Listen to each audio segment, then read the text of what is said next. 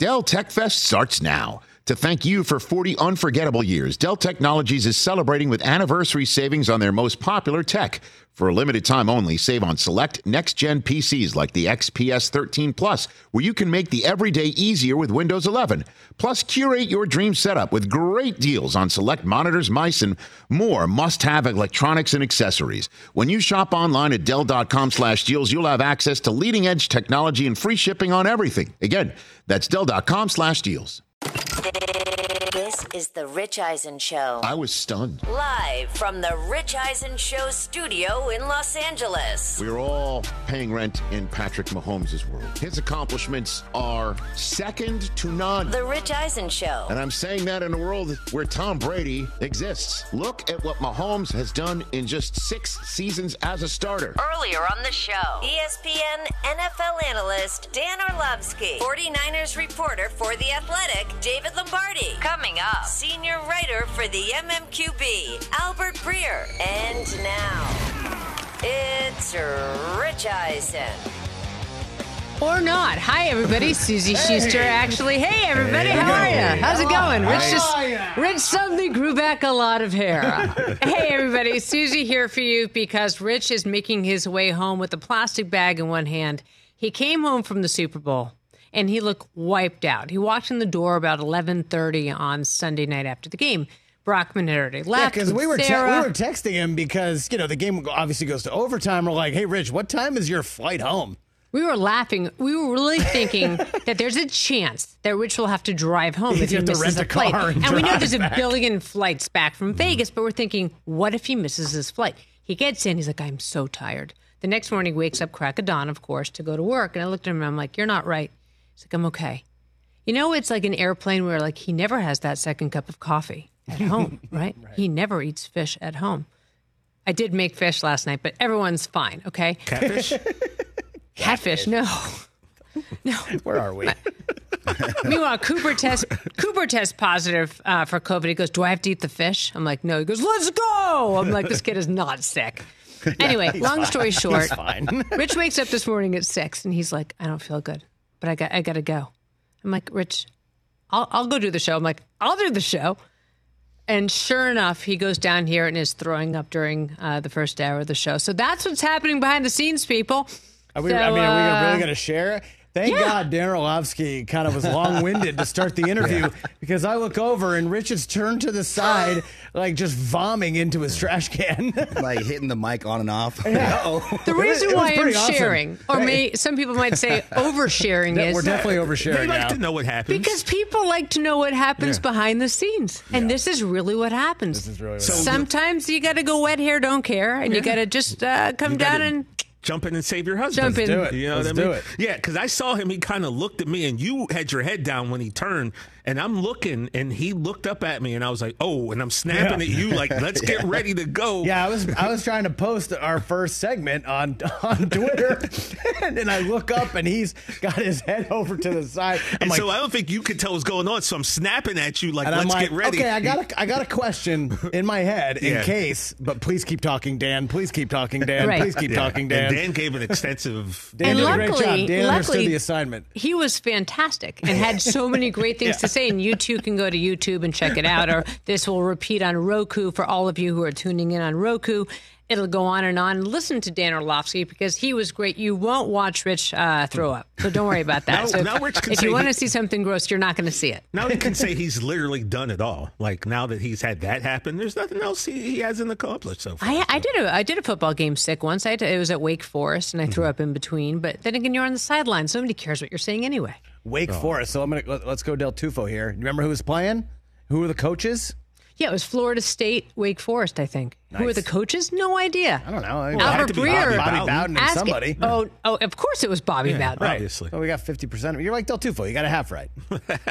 I mean, eh, eh, did you just compare me to Mike Del Tufo? Am I offended? I mean, come on. Let's did be you honest. just Albert Breer? Can he's you your believe that they just brought up Mike Del Tufo and me in the same sentence? I should be offended. Hi, you Albert. are you back from the gym? What's happening, Albert? You got I the am, towel yeah, and I was going to apologize to Rich because I this is my the, the first day of off season for me. I got back late last night, And uh, yeah, I just got off the Peloton. I'm trying to Look at you. stuff 10 pounds of you know what in a five pound bag today. I was going to apologize to Rich, and now I feel even worse that it's you hosting and I, I look like this. I, I, I'm just happy you got your exercise in. How are you feeling recouping? What are your What are your initial thoughts as you look back at this Super Bowl? What surprised you the most? Um, you know, I don't think it surprised me. I thought they were two really good teams going into it. Um, I think you know the biggest takeaway I have. Um, I made this decision uh, after the AFC uh, Championship game that um, I was retiring from picking against Patrick Mahomes, and retirement's treating me well right now. I would say um, it's just it seems so inevitable, Suzy, and I, I think you know even though stylistically they're different, there's just it feels the same as it did with Brady. You know, when you hand the ball back to him at the end of the game, you're asking for it. And, you know, I, I think the the Niners made the right decision in overtime to kick the field goal when they did. But now, you know, with the benefit of retrospect, it's like you look at it and it's like, well, when you when you give Patrick Mahomes a chance Patrick Mahomes a chance to win a game in the playoffs, he's almost always going to do it. And it was just, you know, after they kicked that field goal, that feeling in your gut that it's over. You know, um, it was sort of the same feeling I had when the Patriots won the toss um, against against the Falcons in Super Bowl Fifty One. Um, you just knew, you just knew it was over. You know, and um, so you know, I think we start talking about Mahomes and. Um, the same vein we have other great athletes. That doesn't mean that his like body of work when he's done with his career is going to be what Michael Jordan's is, or what Wayne Gretzky's was, or what you know Tom Brady's was, but um, he's certainly on that path, and there are the markings of that sort of career, no doubt. You know, three championships and six years as a star is pretty good. I'm curious about what your thoughts are on um, some of the players for the Niners, saying that they didn't know the rules for overtime. Would you have ever, if you had been Kyle Shanahan, would you have ever set up Patrick Mahomes to have an objective to know exactly what he had to do on, when he got the ball back? Yeah, um, you know, Suzy, it's it's interesting because I I think um, one thing that like really kind of strikes me about the really great coaches, um, I think Andy Reid's this way, I think Bill Belichick's this way, is they really start from the ground floor with their players every year, you know? And, um, you know, it, it sort of becomes cliche that you're starting over, you're hitting reset, but it's the truth. And, um, you know, like as complex as what Andy Reid does on offenses or what as complex as what Bill Belichick does on defenses, um, all of their players are really masters of the simple. They're masters of the rules, you know? And I think you can even see it with Mike Vrabel's teams with the Titans, right? Like the biggest markings of Bill Belichick and Mike Vrabel is how he uses the rules to his advantage. You know, there was that scene. I, I, I don't I don't know if you guys remember it, but where um, Vrabel used the rules against Belichick to to run the clock out at the end of a Titans win over the Patriots. remember that. And it's simple things like that that we don't think of when we think of great coaching, but you know, maybe it's a hurdle that Kyle Shanahan needs to clear now, you know, is that, you know, like some of the simple stuff when you get so tied up in everything that's complex and and and all the nuances of your scheme, you know, sometimes you you, you miss the simple things like the rules. And um, you know, I've always felt like you know, Bill Belichick's teams were masters of that. Andy Reid's teams are masters of that. And as great as this San Francisco team is, and as schematically sound as they've been since Kyle Shanahan's gotten there, um, you know, you really sort of see some of that some simple stuff showing up at the end of of such a big game. And um, yeah, I mean, it's it's definitely, I think, you know, uh, uh, going to be a point of emphasis for Kyle Shanahan's Niners going forward. I, I, I would uh, I would bet that it would be anyway. Yeah. Hey, hey, Albert. Um, just a follow up there. I, I, so much is being debated and discussed about was it the right move to take the ball? Should they have gone on defense first? I guess when you look at it, it's fine to take the ball first, but you absolutely have to score a touchdown. Why Right. do you think they kicked the field goal knowing that, look, hey, now you're giving Mahomes a chance to know what he has to do, and he gets the full four downs each Right. possession to do it? Like, why didn't they just go for it, you think? Well, let's start with the first part of that, Chris. Like what you said, um, where you said like taking the ball. I, I totally get um, Kyle Shanahan's logic, right? Yeah, like in the thought sense. that if we match each other, that we get the first crack in sudden death. Right. Like that does make sense to me that you would think that way. But I got to tell you, like when I was talking to Chiefs coaches in the locker room after the game, to a man, they all said they were surprised with what Kyle did. And the main reason why is exactly what you just said, which is that they made it a four down game for Patrick Mahomes. And so, you know, essentially when the Chiefs got the ball back, um, if the Niners scored, they were giving Patrick Mahomes four downs to churn out first downs. And they thought that was really the fatal flaw in Kyle Shanahan's strategy. And sure enough, you get in that fourth and one, right? Like the Chiefs might punt that. Like, because if the Chiefs, the Chiefs are sitting there at the 30 or wherever it was, 30, 35, right? If they don't pick up that fourth down, the game's over, right? Um, in this case, it wasn't even a decision. You had to go for it, obviously, right. you know? So, um, I think that that was sort of the, the, the the biggest flaw in the logic. What was the second part of your question there, Chris? Oh, I was just saying, like, should they have, oh, kicked, not, should not, they have oh, kicked it at all? Goal. Yeah, should they have kicked it at all, or should they just have went for it? Because even if they don't get it, the Chiefs yeah. now have the ball inside the ten, maybe the seven or eight yard line, and then they have to go about sixty yards to get in. I mean, Butker was making everything, I, I so maybe fifty yards, but still. Yeah, I don't have it offhand in front of me. Was it the, where were they? They were at the six, I think. Right? Is that right? Uh, it, I'll look. Just keep. Going. I think they were at the six or the seven. Um, I would just say, like, I think first or fourth and goal from like the six is much more difficult than fourth and six from the twenty six. Say right? Yeah. And I, I just think in that spot, with the way that the Chiefs defense had played and the way that the Chiefs yeah, defense it, plays in those sorts of um, yeah, real. Quick, it was fourth how and, good Steve was, Spagnuolo it was is situationally. from the nine, uh, Albert. Fourth and four. from the nine, from yeah. The nine, yeah. That's really tough, Chris. But I mean, they like, only need to get four uh, yards.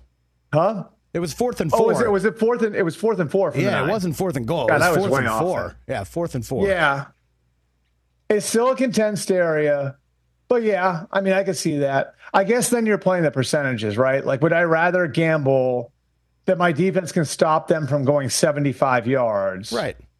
Right. Or you run the ball, or you run the ball on third and four. yards in one play. You run the ball on third and four. McCaffrey was great on that opening drive in overtime, right. and then maybe it's fourth and one, it's fourth and, and you two. play it like a four down situation. Right, yeah, exactly. I got you. Yeah, that makes sense to me. Yeah, and I and I do think like there were definitely places in that game, Chris, where Kyle Shanahan could have leaned more into the run game. I mean, it clear it looked like they were they, they they'd run the ball well, and I and I know this. Like I just talking to Steve Spagnuolo after the game. One thing that they did, if you watch, and this is sort of an inside football thing, but early in the game, they were matching personnel.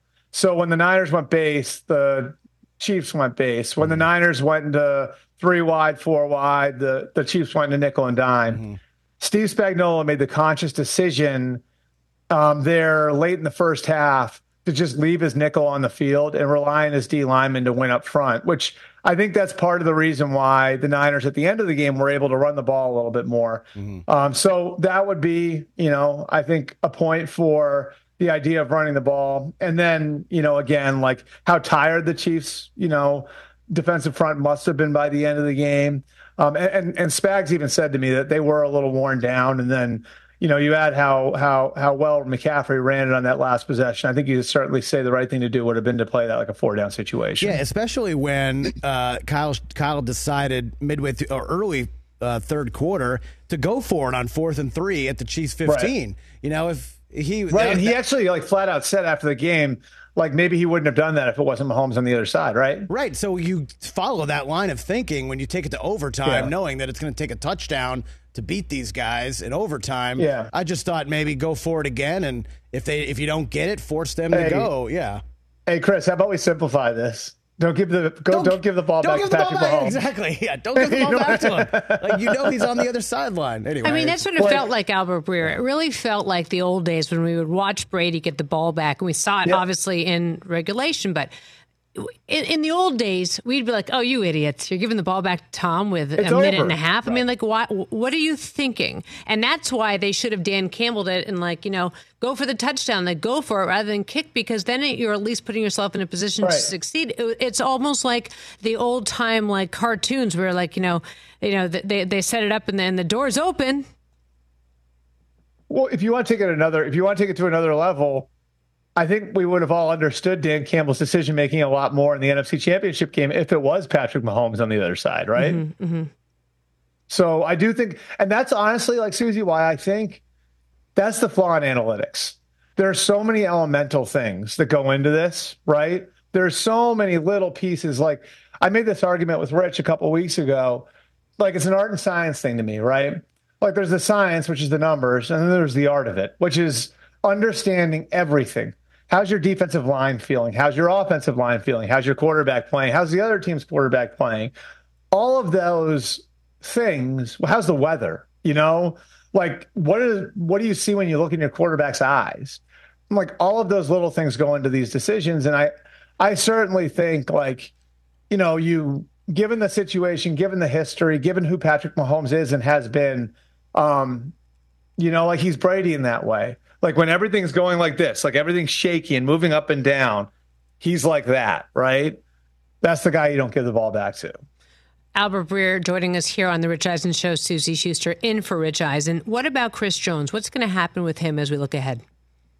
I get the feeling, just having talked to him the last few weeks, that he he wants to be back in Kansas City next year. Now, how possible is that? I don't know. I mean, I you know he's gonna you know he's got like a, a freeway to the free agent market now if he wants to take it. So he will be a free agent um, if he you know wants to be one. And you know the Chiefs obviously the numbers on Patrick Mahomes and his contract are what they are. And the Chiefs are going to have to pay some of these guys coming up. You know, L'Jarius needs a free agent too. What do they do about him? They've got this great crop of second year players. All those guys are going to be eligible for new contracts after next year. Um, you know, what do you do about Travis Kelce? Do you feel like you need to add another weapon to the offense because maybe Travis Kelce is a year closer to being a more ordinary player, not the superhero that he's been uh, for the last decade or so? So these are all things that you really have to think about, Suzy. And, um, you know, I, I think you sit down with Chris Jones and you say, we want you to finish your career as a chief, and we want to do something that's going to work for everybody. And I, I just think the problem with that is you had time to pay him. And the way most players would approach that is, well, I just took on two years of additional injury risk, my contract year, and then you know the year I, the, the, my my contract year, and um and you know like what was it? No, he wasn't on the tag last year. I'm trying to think now. No, he wasn't on the tag. So you, you took on the extra year of con of of, of injury risk, um, you know, coming into this year without a new contract, and um, and they're going to say, well, you know, you should have come to me with this a year ago, um, and things did get a little more content get, get a little contentious last year. So, um, you know, I think it's going to have to be sitting down and leveling with the guy and and trying to find a way to get something done. I, I know this. Um, the way he, he and his agent played this worked out perfectly. Mm-hmm. Um, he winds up hitting almost all of his incentives. Um, he's still a great player. Um, and he's still enormously, enormously valuable to that defense. That defense isn't the same without Chris Jones. So he certainly has leverage here, and it'll be interesting see, to see how he chooses to use it because he was certainly willing to use leverage last year. No doubt. Will this Super Bowl put to rest the arguments about Brock Purdy and his worthiness? Um, I for some people no because he lost the game. For me, yes. Um, I I don't. I mean, if we're talking about is he a top 10, 15 starting quarterback in the league, I think that's settled. If we're talking about is he worth 55 or 60 million dollars a year, that might be a little bit of a different argument. Um, but let me ask you this, Suzy. Would you look at him differently if he was drafted 20th overall? I think 100%. The whole thing is that people don't like people who come in in last place. Actually, Albert, it's what, it's what I talked about last week on What the Football, yeah. because I'd spent a lot of time on the phone with Kurt Warner the night before. And we were mm-hmm. saying the exact same thing in this conversation that people loved Kurt because he was not drafted and they because he was the underdog. Go see the movie. But people don't like the fact that he came in last.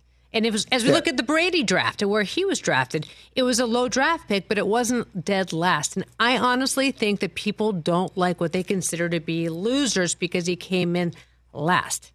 What do you think? Yeah, I think it's yeah. I mean, I think it takes forever for these guys to live down their draft position. I mean, mm-hmm. people still looked at, and this is easy to forget. People still looked at Tom Brady as a game manager, and what, Chris, you can help me out on this one. You're a Patriots fan. It was what 14, 15, right? Or 05, 04, 05, somewhere oh, I mean, in there. Yeah, for sure. Nobody looked at Brady differently until 07. and he had already had three Super Bowls and was basically a Hall of Famer. Yeah, I mean, I, I don't know. Like Suzy, you you you followed it, right? Like 04, 05, like there were still a lot of questions. Like, oh well, he's great, but he's not Peyton Manning. Yeah. Well, why were people saying that? People were saying that because Brady, Brady was a sixth round pick and Peyton Manning was the number one overall pick. You know, All It- of it- all of New England went into mourning when Drew Bledsoe got hurt. I mean, you would have Yeah. thought that the world had ended. Uh, something collided into Foxborough. yeah. I mean, and and that's and and I I think like if you watch Brock Purdy play, if you actually just watch him, and you compare him against other quarterbacks in their second year, right? Like I certainly think in the Super Bowl he was as good as Jalen Hurts was a year ago, and we were all talking about how great Jalen Hurts was, right? Now they're di- again they're different stylistically, but I mean the other big difference between the two of them is one was a second round pick and the other one was a seventh round pick, you know? And I just think we hold on to those things for so long. It's it's the reverse of why we look at former first round picks who wash out and we keep saying, well, are we sure there's not there? It's why those guys keep getting second chances. You know what I mean? It's why if you're the 10th pick in the draft and you flame out somewhere in your fourth year and your fifth year, someone else is going to try to mine your talent, right? Um, it's the reverse of that. It's people don't want to accept like what you are as a player because people were wrong about you when you were drafted. Um, you know, I had, I, I, you know, that that conversation I had with Spagnuolo after the game, Suzy, on his own, he said Brock Purdy is really good. When he was referencing why he changed what he was doing in the middle of the game, and they came off of playing so much zone and they went almost exclusively to playing man coverage. He was like Purdy was identifying what we were doing and ripping apart our zones. And say we could not stay in that defense because of who Brock Purdy was as a player. So we had to put more in our corners and play more man man defense, and you know it wound up working out for them. But they were adjusting to what Purdy was doing, you mm-hmm. know, not the other way around. And so, yeah, I mean, I, I you know, I, I can still remember this summer. And this summer, I had a I had a conversation with a a close friend of Kyle Shanahan's who coaches for another team now. And he was like, you know how much Kyle loves Purdy, loves Brock, right? And I was like, I was like, yeah, no. He's like, no, no, no. You realize how much he loves him. I said, well, what do you mean? He goes, I can tell by the way he's calling plays for him how much he loves him. And then I asked Kyle about that a few days later. He was like, yeah, definitely. I call plays differently for him. So it's not people in the sport that are saying these things. It's people on the outside who like to simplify these things too much. And I think that's why there's a lot of people who woke up Monday morning saying, well, one team has Patrick Mahomes and one team has Brock Purdy. And it's true that Brock Purdy is not Patrick Mahomes. But these aren't all black and white arguments, you know? We're talking about the best player in the sport. That doesn't because he lost to the best player in the sport doesn't mean Brock Purdy can't be the fifth or eighth or tenth best quarterback in the league. It's not that it's not black and white, yes or no. There are shades of gray here. And I think Brock Purdy has a chance to be a damn good quarterback based on everything that I know. But Albert Breer, do you think And think already that, is one, actually. Already is one. Do you think that Shanahan then called plays to make Brock Purdy look good with his arm rather than run the ball maybe more efficiently in the game? I think Steve Spagnuolo has a way of influencing teams to abandon the run with his run blitzes, with his fronts, with different looks he gives you. I think if you look at the Baltimore game, he did the same thing, and that's the most run heavy team in the league, right? I think Baltimore, and again, you have to look this up. I feel like I'm totally unprepared. I keep telling you guys to look things up. Um, I think Baltimore ran the ball, what, 16, 18 times in that game? That's so unlike the Ravens. And it's not like that was a blowout. Like that was at worst a 10 point game. I think the biggest deficit the Ravens were were in, in that game was 10 points. And yet, like a Ravens team that relies on Lamar Jackson in that running game, I think had half the amount of rushing attempts that they had the week before against Houston. Well, what changed?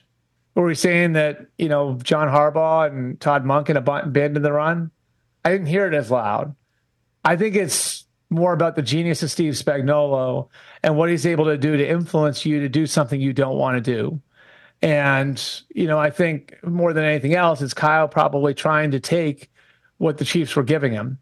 And, you know, if you look at it again, lots of nickel fronts in the second half and lots of man coverage. and lots of corners on islands. And, you know, at least on paper, what an offensive coach is going to do in that situation is throw the ball. So I think in a lot of ways, the way Spagnuolo played it, um, in running run blitzes, in playing nickel fronts, and putting his corners on islands, was influencing Kyle to throw the ball. And obviously, Kyle and the Niners did throw the ball in those situations. Albert, before we let you go, uh, what should the Bears do at quarterback as we look ahead now to the combine ahead and then the draft? I think what they probably should do is what they probably will do, which is trade Justin Fields and go and get Caleb Williams. Justin's a, I think Justin's a good quarterback. Um, I think you have to do things to accommodate him, um, and I think a lot of it is how fast he sees it. You know, um, and that means you have to play a little bit of a different brand of football to accommodate him. He's an incredible athlete. He is really, really smart. He's a good leader. He's tough he's got all these traits. He's got a big arm. You know, he does have natural accuracy. But that question that was there when he was coming out is lingering now. It's like, how fast does he see the field? And that's why you see him holding the ball in a lot of these situations. And so there, I think there's a there's a limit with how far he can go, and there are accommodations you have to make for him. I think Caleb Williams, if he is what a lot of people think he is, you have to take him. Um, he, you know, I've heard scouts, you know, say to me like, you know, like like that Trevor Lawrence, Andrew Luck, Peyton Manning, John Elway tier of prospect doesn't mean he's going to become that, but that tier of prospect, Caleb Williams is on that tier. And you know, I I've talked to Cliff Kingsbury about it, who's coached both guys, who said the, you know, the the the the, the similarities between the two are eerie. Um, there there's a lot that ties the two together. Now you do have to investigate all this stuff about who he is as a person and his personality and all of that different stuff. But everybody the US in the USC program seems to love him. And you get to hit reset on that rookie contract uh, for your quarterback clock. Um, you add all of it up, and this seems like it's a relatively academic decision for the for the Bears. You know, you go and you see what you can get for Justin Fields. You hold on to the number one pick, and then at the end of April, you draft Caleb Williams there. Right. We know that Tomlin likes Fields. We know that already. But what do you think are the landing spots for him? I think like the landing spots for him um, are probably sitting there right in the middle of the first round, right? So it's the teams that need quarterbacks that might not quite be in the range to get one and maybe don't have the appetite for giving up the amount of draft picks it would take to go and get one in the top three. And I think right now, the Bears, the Commanders, and the Patriots can get a ransom for those three picks. You know, Caleb Williams, Drake Maye, Jayden Daniels, Caleb one, Drake Maye, Jayden Daniels, in whatever order you have them. Um, I think after that, like from most of the people I've talked to, depending on what you think of JJ McCarthy, there's there's a drop off. And so I think for Justin, it probably be his sweet spot, probably be one of those teams that are picking right there in the middle of the first round. And um, that might be just out of range for going and getting one. So I think Vegas is a little bit higher than that, but they're sort of in that range. Um, I don't know if they get him, go and get him because they have his old offensive coordinator from Chicago, Luke Getsy. Atlanta's one that, at least on paper, makes some sense naturally. I do like Pittsburgh. You know, Arthur Smith's very creative in what he does with his quarterbacks. And I think the way you look at it, Suzy, it's sort of like Baker Mayfield last year, right? Like, Baker Mayfield, in, in a certain way, washed out of Cleveland because of circumstances. I think Justin Fields is washing out of Chicago because of circumstances, because his team wasn't the worst team in the, in the league, but because of a trade happens to have the number one overall pick. And at least for next year, he's relatively cheap. So I think he could be a good get for somebody sitting there in the middle of the first round. I'm not saying they're going to trade their first rounder for him. I think he probably takes some combination of a, a day two pick and a day three pick. But those teams that are sitting in the middle of the first round that might not be in position to get one of the top three could go and get them. Albert, thank you for your time. Don't forget to stretch, go hit the showers. We really appreciate it. All right, thanks, guys. I'll try to bring my research with me next time. Sorry about cold the hey, uh, hey, hey, cold plunge. Don't don't be ridiculous. Unprepared. I mean, I got wet hair back I just here. I just so turned we're, we're, Brockman we're into my to, own research department. We're all jumping in, and by the way, like he doesn't do anything anyway. So Albert, like, I'm make him do something I'm during gonna the send show. you an invoice, buddy. All By right, the I way, appreciate it. it's a big fat invoice too. He owes me for the weekend. See you, pal. All right, have a great day, guys. Thanks again. hey, uh, say hi to your mother for me. Hey, say, yeah. Peloton. Look at him. Like I say, though, Peloton. How about that? A home gym for Albert gym, Breer. gym for he Breer. came in, SI's treating him well. came in towel around his neck like Balboa. I was like, man. let's go. You He's, know. he's killing it. Fantastic, fantastic. Um, one thing I got to disagree with Albert about, though, he said Purdy played as well as Jalen Hurts in last year's Super Bowl. Got to push back on that a little bit. Jalen Hurts was incredible last year. Four total touchdowns, 300 yards passing.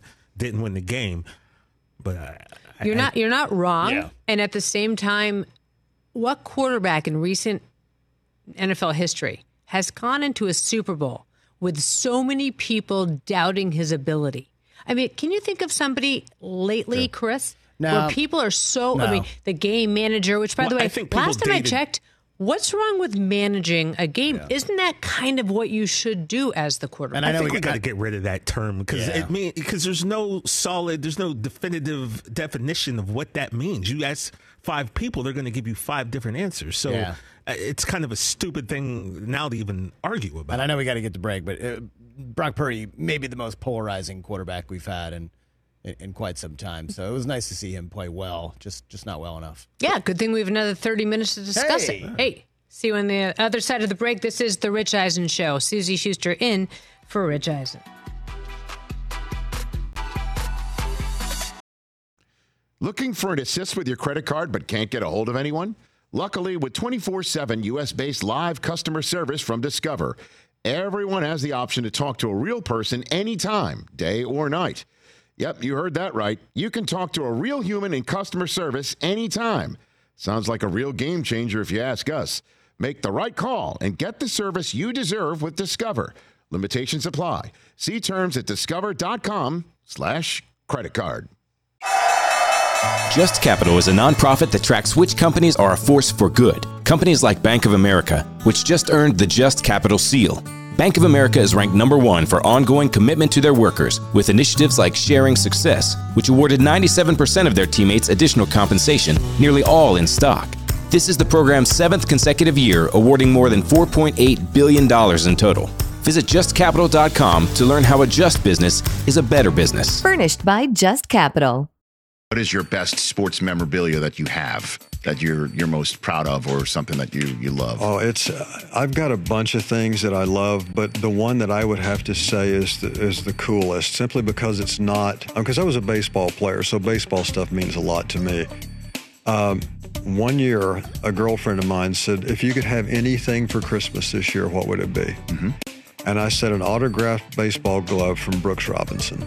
Because Brooks was from Arkansas. He grew up in Little Rock, North Little Rock. And uh, uh, I just loved him, you know, when he played with the Orioles. And uh, so I thought that's never going to happen.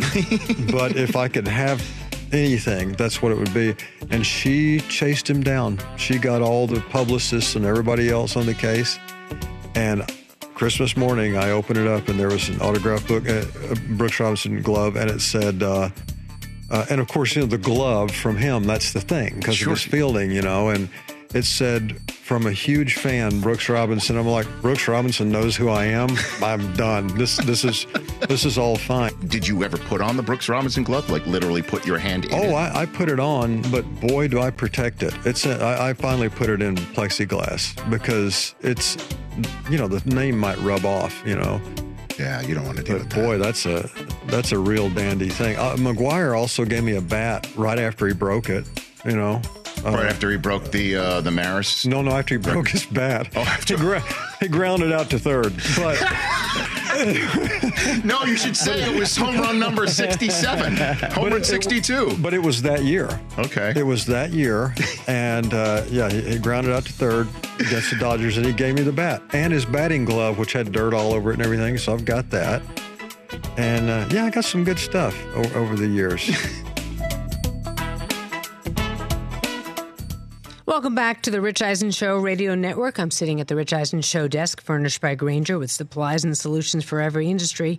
Grainger's got the right product for you. Call clickgranger.com or just stop by. Hi, everybody. Suzy Shuster in for Rich, who uh, went home early, is what we're going to call this. He uh, He's going to take a couple of days on the IR, I think. I think I'll be back with you tomorrow. I think uh, we'll have somebody else in on Thursday and Friday, unless I just strong somebody, uh, lock him in the basement, maybe a little bit more food What you poisoning got to for do the somebody. rest of the week? Hey, man, I was bored. I had a lot of things to say, and it, I couldn't just wait for What the Football, which I am taping right after this show with Amy Trask. You get your with the out? great Jim Nantz, by the way. The great Jim Nantz will be our guest today because I said to Rich yesterday, maybe I'll just try Jim Nantz. He's like, good luck. And then Nantz hit you right back? Yeah. That's Of course. amazing. Because I Nobody hate- says no to her. That's amazing. Dude, I was a booker coming out of college. like I, I and I hate it when people say no. And I learned from the great Barbara Walters, who made all of her own Let me just pick up bookings that herself. name real quick. Hey, uh, listen. So Barbara Wawa told Barbara me, Wawa. if you want something done, do it yourself. and so I did. Wow. So I hit up, I hit up Jim Nantz. I've got the calling. Amy Trask rescued me because I left my bottle of wine at home. Hey. So Amy Trask, of course, sourced another bottle that we can crack open with the great Jim Nantz. Wait, we you're going to drink that. wine this afternoon? Yeah, what's your problem? Why not? I, I might have to just stay after. by the way, this bottle of wine is wicked awesome. It is fantastic. And by the way, yeah, I don't just drink with you, you, you know, jamokes. I drink I'll on the here show with with you. Amy Trask. Feller's still Yeah, here. are we I'll be here mimosa with in you. the up tomorrow? Feller You want a mimosa? Oh, yeah, I'll, I'll mimosa mimosa Wednesday. up I've with had you. mimosa in 24 yet. It with Rich you, already so- has a headache. Why not make it Oh, worse, it is right? Valentine's Day tomorrow. Oh, oh and I'm right. spending it with my guy. Hey, I like this. I mean, Jim Nantz today. You guys tomorrow. People are going to talk. Uh, 844-204 Rich guys, you got time to call in and unload your thoughts up. on the Super Bowl because you know that I like taking calls. So with that in mind, uh, Chris in Virginia did not like the Super Bowl. Why? Taylor was only on Hot for take. 54 seconds. So why didn't you like it? Uh, th- there was no tempo to it. Uh, actually, it, it was penalties this side, offside. Uh, really didn't get rolling until the third quarter, but uh, That's true. I, I've seen better. I've seen better. So, uh, and second, I wanted to let you know that uh, you are definitely it should have best wife in front there. oh, yeah. she's got her own sign somewhere. You know, Stepping for my- I- Hey, you know, Chris, it's so funny. He sent me a text. He's like, come down early. And then radio silence. So I texted Brockman. I'm like, is, is he okay? He's like, yeah, not so much. I was like, yeah, definitely not. I drove. I drove like one of those like old fashioned Chris. Like it was like a, a. We're in Los Angeles, so you've seen so many movies that are shot on the 405. I did some. I did some beautiful driving to get down here. I just want you to know that. So, Chris, um, this whole best dad ever. Yeah, it swap is your sign out. Valentine's Day. I don't know where the sign is. It's got to be down there Where's the somewhere. sign? Probably look in the drawer there. I know, Chris. What Um, you need. Wait, Chris, be positive. What did you like about the Super Bowl? Uh, oh boy, that's a tough one here. Uh, trying to explain the uh, the neons to people who haven't seen football before, how so many uh, it didn't it didn't have that pattern, and sometimes I think maybe the extra week brings that on. Uh, being playing some ball, I like to play week to week. I don't know if that adds to it. Uh, but it's, it's it's good to look that up and check that out. I think maybe more competitive ball. I know guys have injuries. The extra week is helpful, but uh, you know, as I say, uh, I've seen better. I've seen better, but uh, but thank you very much, guys. Uh, you know, you keep me through. Just got through uh, heart surgery, and uh, I love the show, and I hope Rich feels better. And Suzy, hey, uh, is there any more out there like you? Chris, are you shopping? Is that what you're trying to tell me the day before Valentine's Day? We hope. Hey, Chris, thank you for calling in, and we're man. so glad Be that we can brother. be with Appreciate you you. as you recover from heart surgery. Stay we're healthy, thinking Chris. about you. Be healthy. I be thank like you very much, guys. be like Albert Breer. Get on a bike. Come on, we can, we need to we need to keep you healthy so you can keep listening to the show. Chris, thanks again. I really appreciate your call in. I understand what Chris is saying. It was a very slow game. Look, 0 0 first quarter, uh, missed chances by both teams, turnovers. Um, First and then half it, was and- not great. And then it kind of got going, you know, midway through the third quarter. It kind of ramped up. I mean, it was 10 3, 10 6 there for a while.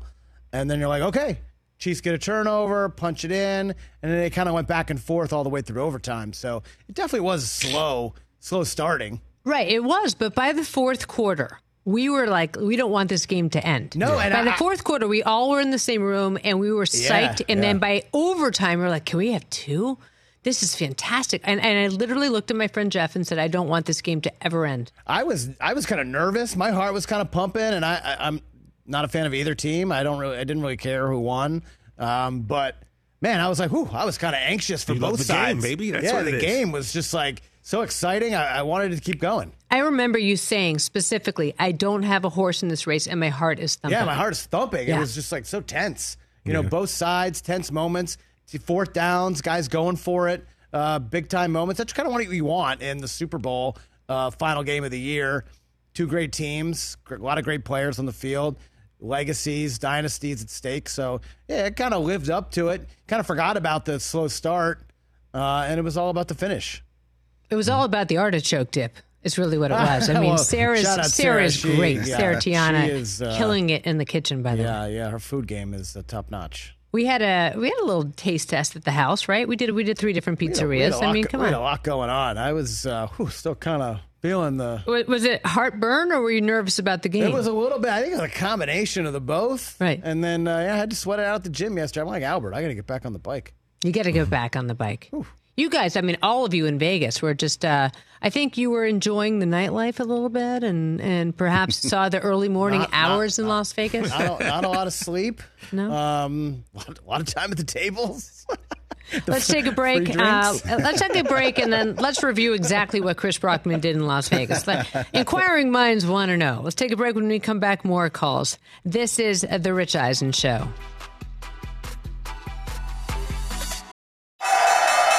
Companies would you want to work for? Just Capital is a nonprofit that tracks which companies are a force for good. Companies like Bank of America, which just earned the prestigious Just Capital 2024 seal. Bank of America is ranked number one in the banking industry and number one for their ongoing commitment to workers, offering best in class benefits, including a minimum wage of $25 an hour by 2025. Visit justcapital.com to learn how a just business is a better business. Furnished by Just Capital.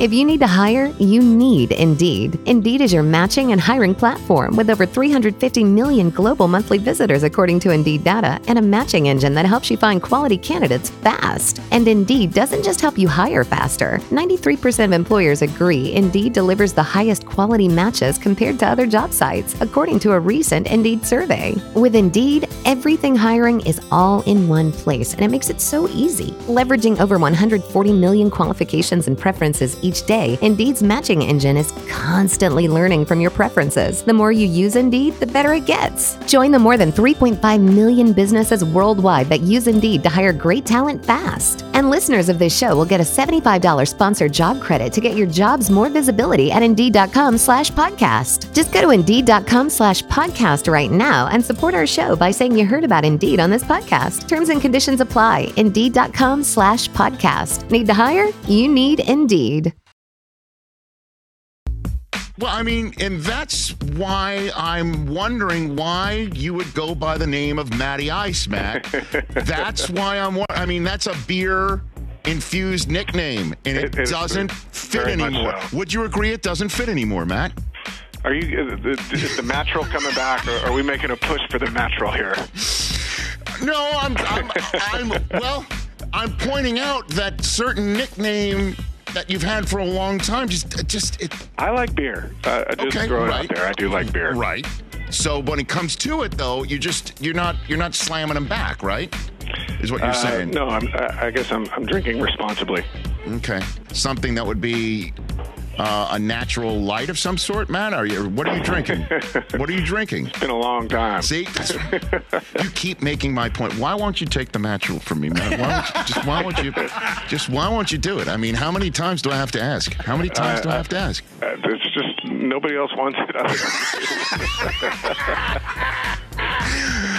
Um, are you aware I offered it to Stafford, your buddy? Did- are you Is that aware? right? Yes, He I didn't did. take it either. Well, I mean, he. That's a no, Matt. Um, hold on a minute. Excuse me. Hold on. He, I, I gave him full disclosure that it was a retread and that you had rejected it. Because I know you guys talk. I know you Yes. guys, you guys are tight, right? he forgot to mention it to me the last time I saw him. I can't believe that wasn't top of mind for him. Okay, so just just uh, on behalf of all my loved ones who are cringing right now, just tell me to move on, Matt, and I'll move on. Just tell me to move on. Rich, you got to move on. You got to move on. I love you, but you got to move on. Thank you, Matt. Thank you so much. Even if I gave you a T-shirt or anything. All right. All right, Matt. I can take a hint after nine years or so.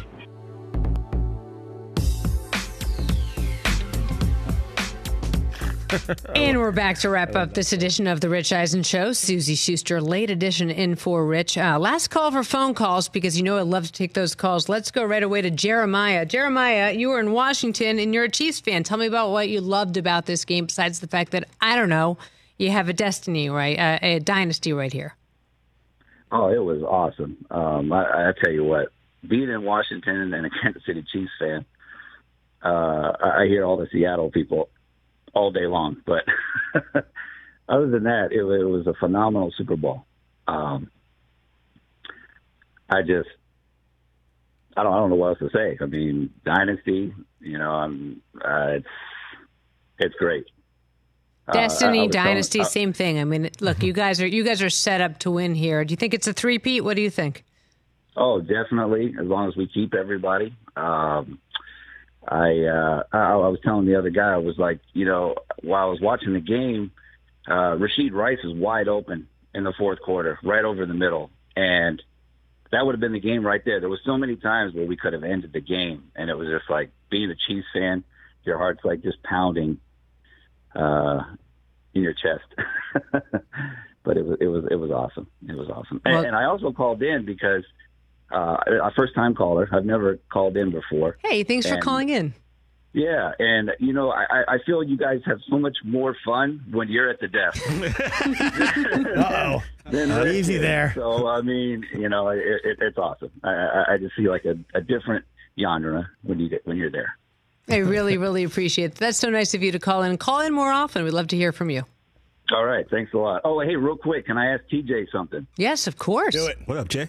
TJ, TJ, what is up with Damian holding on to that that that suitcase, man? When is he going to turn it in? Bro, right? Like, there's been so many times where I'm like, this guy's got to cash this in. But here's the bottom yeah, line. he's almost he's almost lost his credibility. I mean, They you know? cannot, and for for their radio listeners, we're talking about WWE. Uh, Damian Priest holds a Money in the Bank, which you see right above my head here, which means Right. the the person who holds this in wrestling can cash it in for a world title match whenever they want. And the thing is.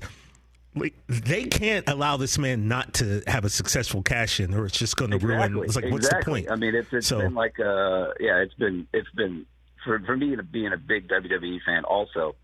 Oh man, you're like you're. It's almost like a, a, a sore wound. It's like what again? Right, but the thing is, it's very exciting. They're at an exciting time right now. You know, we had we had Seth Rollins on. The Rock is back. Roman, Cody.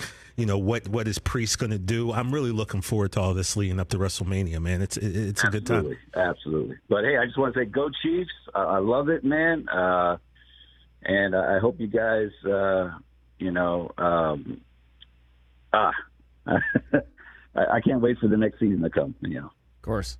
Well, it's already started. Yeah, We've got a new season right ahead of us. Jeremiah, thanks again for your call. Thanks, brother. Thanks, thanks, Susan. Yeah, well, guys, and we're going to be talking about the three-peat all off season and all throughout mm-hmm. next season. So I, I went on, I went on the Pro Football Reference and I looked at all the teams that went back to back, what they did the following year in their th- attempt for a three-peat. I looked at it. Here it is, guys. The 68 Packers went six, seven, and one, missed the playoffs. 74 Dolphins went 11 and three, lost in the divisional round. 76 Steelers went 10 and 4 lost in the conference championship game. The 80 steelers 9 and 7 missed the playoffs. The 1999ers went 14 and 2 they were unbelievable that year. Lost to the giants remember in the conference championship game that led to wide right. Sorry mike.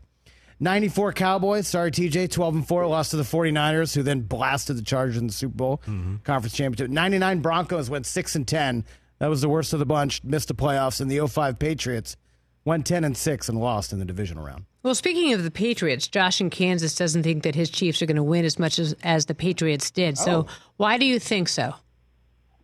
Well, first off, Suzy, I'm a Raiders fan. That's why. Shout out to you, Suzy, TJ, and Chris.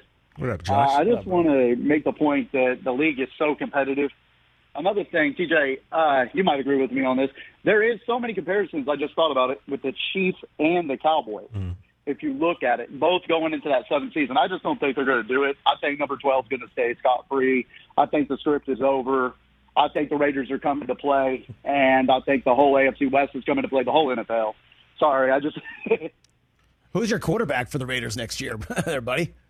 Oh man, you know what? Aidan ain't the guy, but I hope it's either McCarthy. I've seen something about McCarthy. Um, I'd take Fields, man. I, I think, I honestly think our head coach is is amazing, bro. This that culture's back. We're ready. I hope. I'm praying. Guy, when I think of JJ McCarthy, I just don't. It's so funny. He just seems so not Raiders culture. Do you know what I mean? He's so shiny and squeaky clean and all that. And I think of the Raiders and I think of like a, a mean, gritty. Carr was as well. Maybe though, that's right? why Garoppolo didn't work, huh? Carr was the Yeah, same though, right? Yeah. Michigan, though, Harbaugh's back, man. AFC West is going to be competitive. There ain't there ain't this whole thing over and over with the Chiefs. You know, I, I think you guys are all awesome. Uh, I appreciate all of you guys. I hope Rich gets the better, gets the feeling better. And I'm out for this time. I'd like to call more often. Do it. This is just my first call. Yeah, oh, Josh, who's stopping Josh. you? Yeah, man. Next time I'll say Josh, the Raiders fan, and I'll get it right. So Oh, it'll be hey, yo, and TJ. Yeah, my man. Hey, one's up. Roman's retaining. Acknowledge me. One's up. He's definitely retaining. Roman Reigns. Come on. Come on, Yeah. let's go. He's going to break Hulk Hogan's record. Then after that, all bets are off. But yeah, I agree with you, Josh. Hey, Josh, thanks again for your time. TJ, Thank have you, you, seen the script for the next season? Do you know what's going to happen? Well, it's not finalized yet. No. Uh, but um, Rewrites? Like I said, man, I had it all year, and it, you know, when it played out, it was pretty. There was a few things that are a little off, but it was pretty much on. What an uh, amazing point. bit that that just that we kept going. That was so funny. I mean, Table pull- read coming up for the next season. great. I love it. You know, and, and, and, and people think it wasn't real. It's a real script. It, Yeah. it is a real script. it is a script. But also, I want to say this because you know, Suzy, there's a thing on social media where they say girls say like, "What's your Roman Empire? What's the thing that you constantly think of all the time?" And I never thought I had one until just now, 1994. If Jerry and Jimmy don't have their blow up and Jimmy Johnson doesn't get fired, the Cowboys are going to win four Super Bowls in a row, and I'm going to take that to the grave. There's no way anyone could tell me that they would. If Deion gets called for the holding on, or if we beat the. Chargers, and Turn his we- mic you know, four Super Bowls in a row. I can't stop thinking about What it. is in your coffee cup? Oh, hey, this Suzy, great job 'Cause filling in. Let's do it again tomorrow. Thanks, We're going to be back here tomorrow, kids. See you in the morning. Hey, everybody. This is Dan Besbris, host of Fantasy NBA Today, a daily fantasy basketball podcast. We cover every box score from every game, every day. Plus, bonus shows on buy low opportunities, players to stash, schedule analysis, and really anything you could need to smash your league into deliciously tiny pieces. Catch the Fantasy NBA Today podcast, part of the Believe Network, on YouTube or wherever you listen.